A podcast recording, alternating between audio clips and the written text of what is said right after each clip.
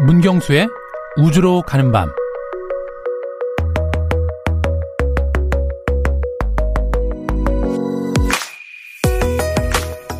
태양처럼 스스로 빛을 내는 별을 항성이라고 부릅니다.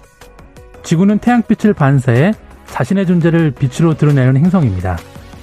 태양계 안에는 빛을 내진 못하지만 행성과 행성 사이를 떠도는 작은 천체, 바로 소행성이 있습니다. 크기는 작지만 행성의 DNA를 고스란히 갖고 있습니다. 지구를 향해 돌진하는 무시무시한 소행성을 떠올리시는 분들이 많을 텐데요.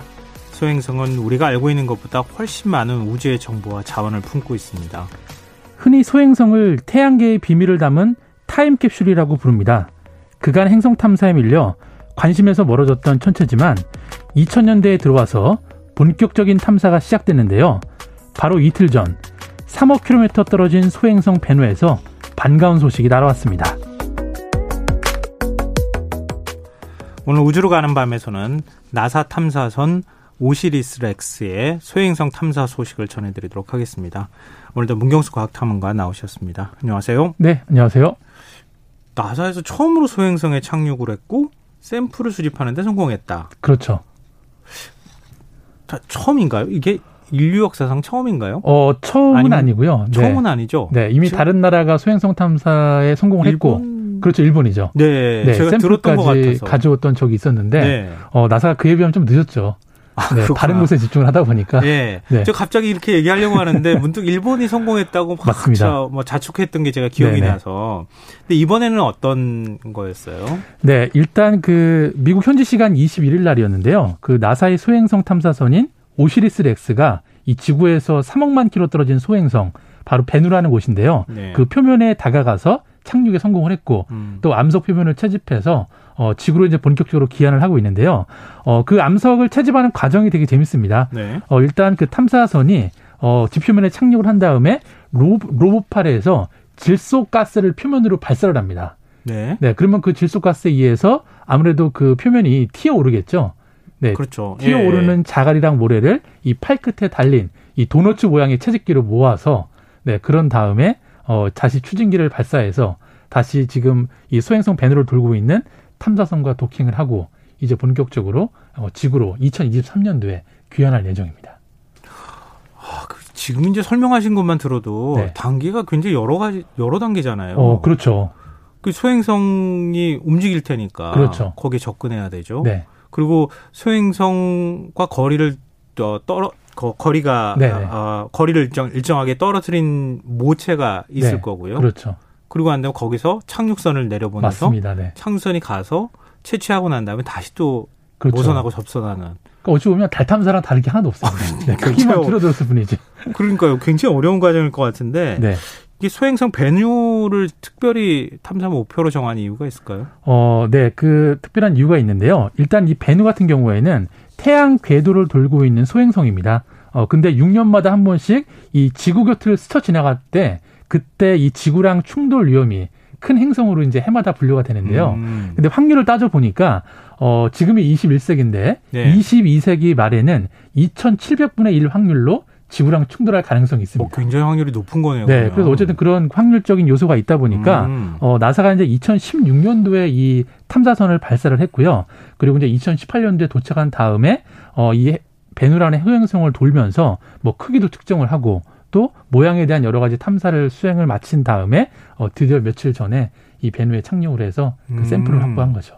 그러니까 일정하게 지구를 스쳐가면서 계속 도, 그렇죠. 주기를 갖고 도는 것이니까 네. 아무래도 네.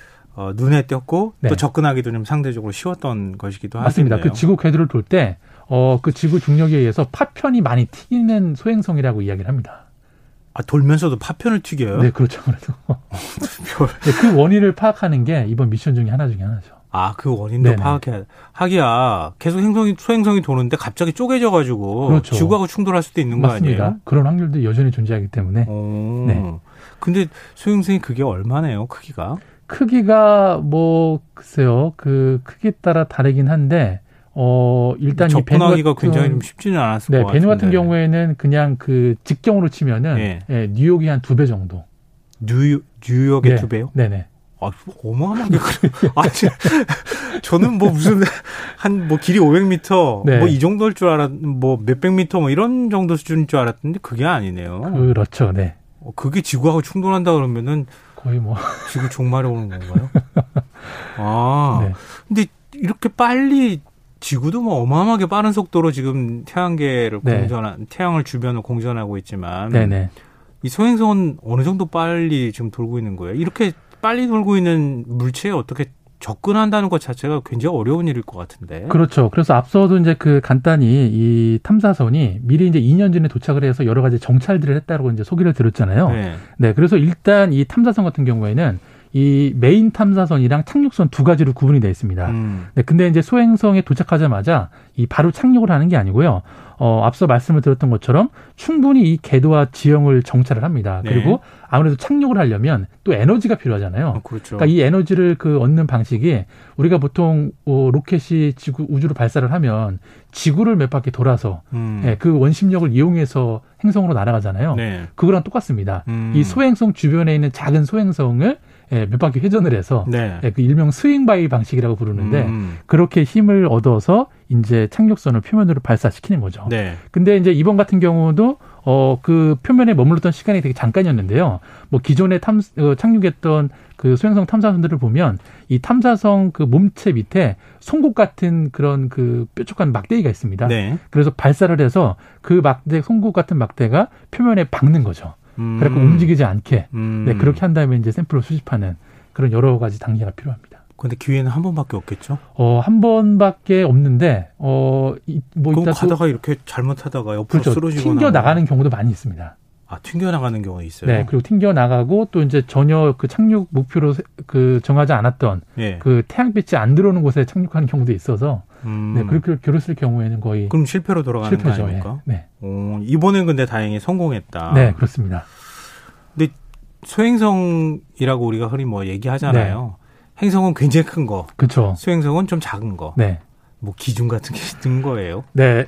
어찌 보면 되게 간단하면서도 복잡한데 예. 일단 이 소행성은 행성보다 작고 작기는 하지만 어쨌든 태양 주위를 공전하는 천체라고 보시면 될 것 같고요. 음. 어 근데 보통 이 행성이 만들어지는 그 과정이 이 수많은 물질들이 충돌하고 뭉쳐지면서 네, 그렇게 이제 행성으로 이제 크게 진화가 되는데 네. 이 소행성은 행성 크기로 진화하지 못한 천체라고 보시면 되고요. 어, 대부분의 태양계에 있는 이 소행성들은 어, 화성과 목성 궤도 사이에 있는 그 소행성 때에 존재를 합니다. 음. 네, 거기를 정말 때처럼 이렇게 몰려다니는데 네. 어, 지금까지 발견된 게 약 23만 개 정도가 되는데요. 근데 문제는 어, 문제가 아니죠. 예. 이 23만 개의 질량을 다 합쳐도 이 지구의 천분의 일밖에 안 된다고 하니까 아, 다 합쳐도 저, 지구의 천분의 일밖에 안 돼요. 그렇죠. 그러니까 배노 같은 이 소행성은 정말 사이즈가 큰 거고 네. 나머지는 되게 사이즈가 정말 작죠. 아, 네. 우리가 뭐 우주 영화나 이런 거 보면 그렇죠. 이렇게 먼지처럼 막 이렇게 둥둥둥 떠 있는 네네. 그 정도 크기 그렇죠. 감이라고 생각하면 되겠네요. 네네. 음, 그럼 이게 지금 이제 미국이 이번에 두 번째는 아닐 거고 그렇죠. 그 일본이 먼저 성공을 했고 네, 일본도 맞습니다. 그때 성공했던 소행성이 약간 땅콩 모양 비슷하게 생겼던 걸로 제가 기억을 맞습니다. 하는데. 네네네. 어 맞아요. 네. 어 미국이 소행성 탐사가 일본보다 늦어진 이유가 있을까요? 어 일단 그 가장 큰 이유는 그 미국의 행성 탐사에 집중을 하다 보니까 네. 지금 거의 대부분의 태양의 행성에 탐사선을 보냈잖아요. 네. 네. 그러다 보니까 아무래도 소행성까지는 이 자원과 여러 가지 비용들이 집중되지 음. 못했던 거죠. 예, 네, 근데 그런 틈새를 노리고 이제 후발 주자인 일본이나 유럽의 이런 나라들이 소행성 쪽에 오히려 더 집중을 해서 이런 성과들을 먼저 얻었다고 볼 수가 있죠. 근데 우리가 먼저 가가지고 성공했다 뭐 이런 네. 거 말고도 네. 소행성의 비밀을 캘 만한 뭔가 네. 이렇게 성과 같은 게 있어야 되잖아요. 그렇죠, 그렇죠. 그러니까 그런 성과를 우리가 먼저 가져갔다고 좀 자랑을 해야 되는데 네. 저볼 때는 일본도 먼저 뭐 착륙했다 하는 데는 성공했다. 우리 네. 정밀 기술이 이 정도로 뛰어나다 네, 이거 자랑한 거는 봤지만 그 다음에 엄청난 성과가 있다는 얘기는 제가 못 들었거든요. 아. 네. 근데 그런 행위 자체가 사실은 지금 의미가 아, 있는 거죠. 맞습니다. 네. 네. 근데 그 소행성 탐사 했을 때 그때 일본의 소행선 이름이 제가 기억이 잘 안 나는데 네. 어떤 거였어요? 하야부사 탐사선이었습니다. 아, 하야부사. 아, 그렇군요. 네. 근데 그때 암석 갖고 온 거 어떻게 됐어요? 지금? 어, 일단 그 이 하야부사 탐사선은 거의 소행성 탐사의 뭐 레전드라고 볼 수가 있는데요. 어, 왜, 왜 레전드라고 불러요? 어, 이제 원래는 2003년도에 발사를 해서 그 네. 2007년도까지 샘플을 갖고 지구로 귀환하는 게 목적이었습니다. 네. 네. 근데 이제 그 우주 소행성까지 날아가는 과정 안에서 이 태양광 전지가 태양빛의 직사광선에 맞는 바람에 네. 이게 파손이 됩니다. 음. 그리고 출력이 저하되다 보니까 예. 가는데도 시간이 오래 걸렸고요. 그리고 이제 착륙할 때도 어 착륙선이 있었는데 일단 그 1차 시도 때 그 행성 표면이랑 부딪혀서 박살이 납니다. 아, 그래요? 네. 근데 거기까지 가는데 그냥 올 수 없잖아요. 예. 그러니까 이 일본 작사에서 아예 이 탐사선 자체를 그냥 이 소행성에 충돌시킨 겁니다. 예. 네. 그때 부서지는 파편들을 모아서 어 이제 가져오려고 했는데 일단 거기까지도 성공을 했는데 그때 너무 훼손이 많이 돼서 네. 통신이 끊겨버린 겁니다. 음. 그리고 죽었다라고 생각을 했는데 기적처럼 예, 7년 만에 다시 통신이 돼서 네. 그래서 정말 그 기적 같은 일인데 2010년도에 네. 호주 우메라 사막에 그 소행성의 샘플을 담은 캡슐이 떨어진 거를 회수했고요. 그래서 그 기네스북에도 올랐습니다. 인류 최초로 달 이외의 천체에 착륙하고 그 샘플을 채취해서 지구로 귀해놨다. 네, 이런 부분에 기네스에 올랐습니다. 야, 정말 대단하네요. 그럼 뭐 무슨 영화 같은 스토리네요. 그렇죠. 그래서 그때 일본 그 당시에 일본의 그 당시에서 정말 영화로도 이게 만들어졌고요. 뭐 음. 뭐 애니메이션뿐만 아니라 엄청난 서브컬처를 만들어냈죠. 네. 그거는 제가 못 봤는데 그럼 제가 알고 있는 거는 그 다음에 또 보낸 건가요? 그렇죠. 그 다음에 이제 그 2006년도에 예. 어 6년도 아 6년도가 아니구나. 2014년도에 하야부사 2호가 아, 네, 발사를 네. 했고요. 어 작년에 무사히 도착을 해서 또 역시 류구라는 수행성에서 이 암석 샘플을 수집을 한 다음에 네. 어, 이것도 마찬가지로 올해 12월 달에 네, 똑같은 호주 우메라 사막으로 착륙할 예정입니다. 음. 근데 그 그런 건 공유 안 하나요? 만약에 예를 들어서 암석이나 네. 이런 거 갖고 왔다 그러면은 네. 진짜 중요한 거는 국가 기밀로 숨기고 네. 뭐 논문으로 발표할 것만 조금 발표하고 그렇게 하는 건가요? 아니면 아, 다 공개하는 거예요? 일단 뭐 희소성의 가치가 있긴 할 것 같은데요. 네. 그 일단 그 이 하야부사가 갔을 때 갖고 왔던 샘플이 네. 6mg밖에 안 됩니다. 6mg요? 네, 6mg인데 네. 이번에 그 나사에서 가져오는 샘플이 그거에 한몇 배가 된다라는 거예요. 아. 네, 그래서 약간 좀 음. 나사가 체면을 좀 살린 거고요. 네. 네, 아무튼 워낙 소량이다 보니까 네. 예, 나눠서 연구하기는 어렵고 본인들이 연구해서 그 연구 논문을 인용할 수 있기는 할 수 있겠죠. 아, 저는 네. 뭐 이렇게 이 돌, 돌멩이 하나 이렇게 뚝 떼가지고 오는 건줄 네. 알았더니 그게 아니군요. 네.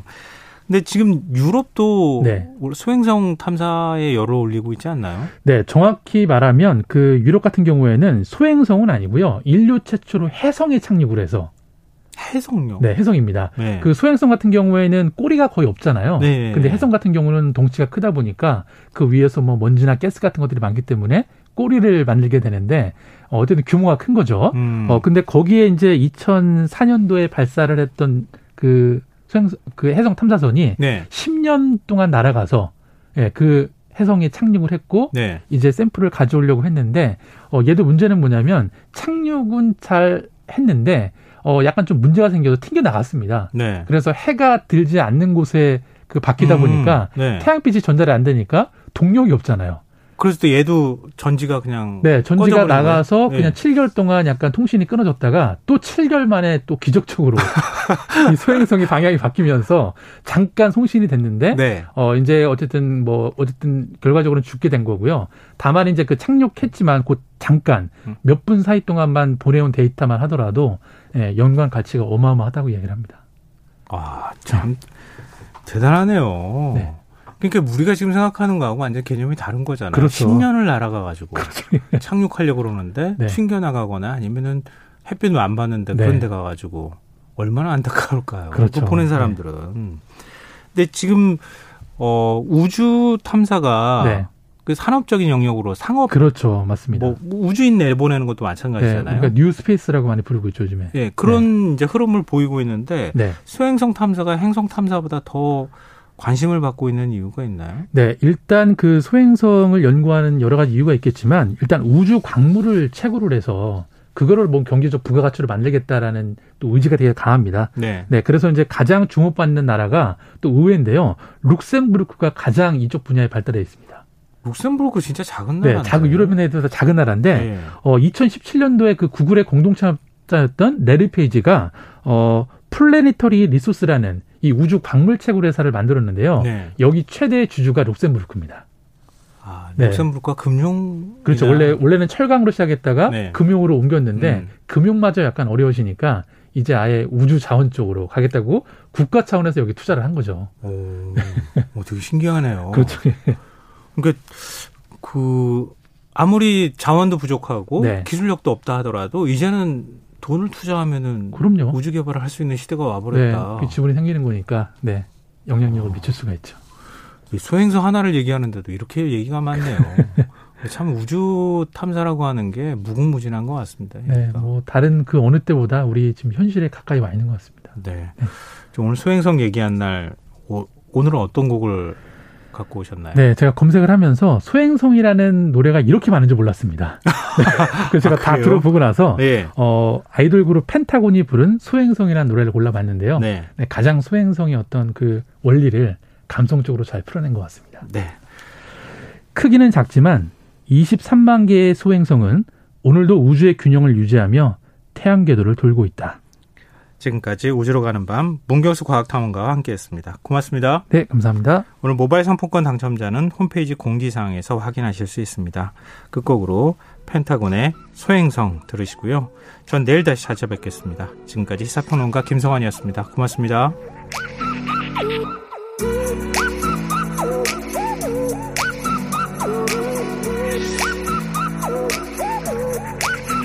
소리 없이 어쩐나다 매일 어둠뿐인 긴 밤을 유영하듯. 홀로해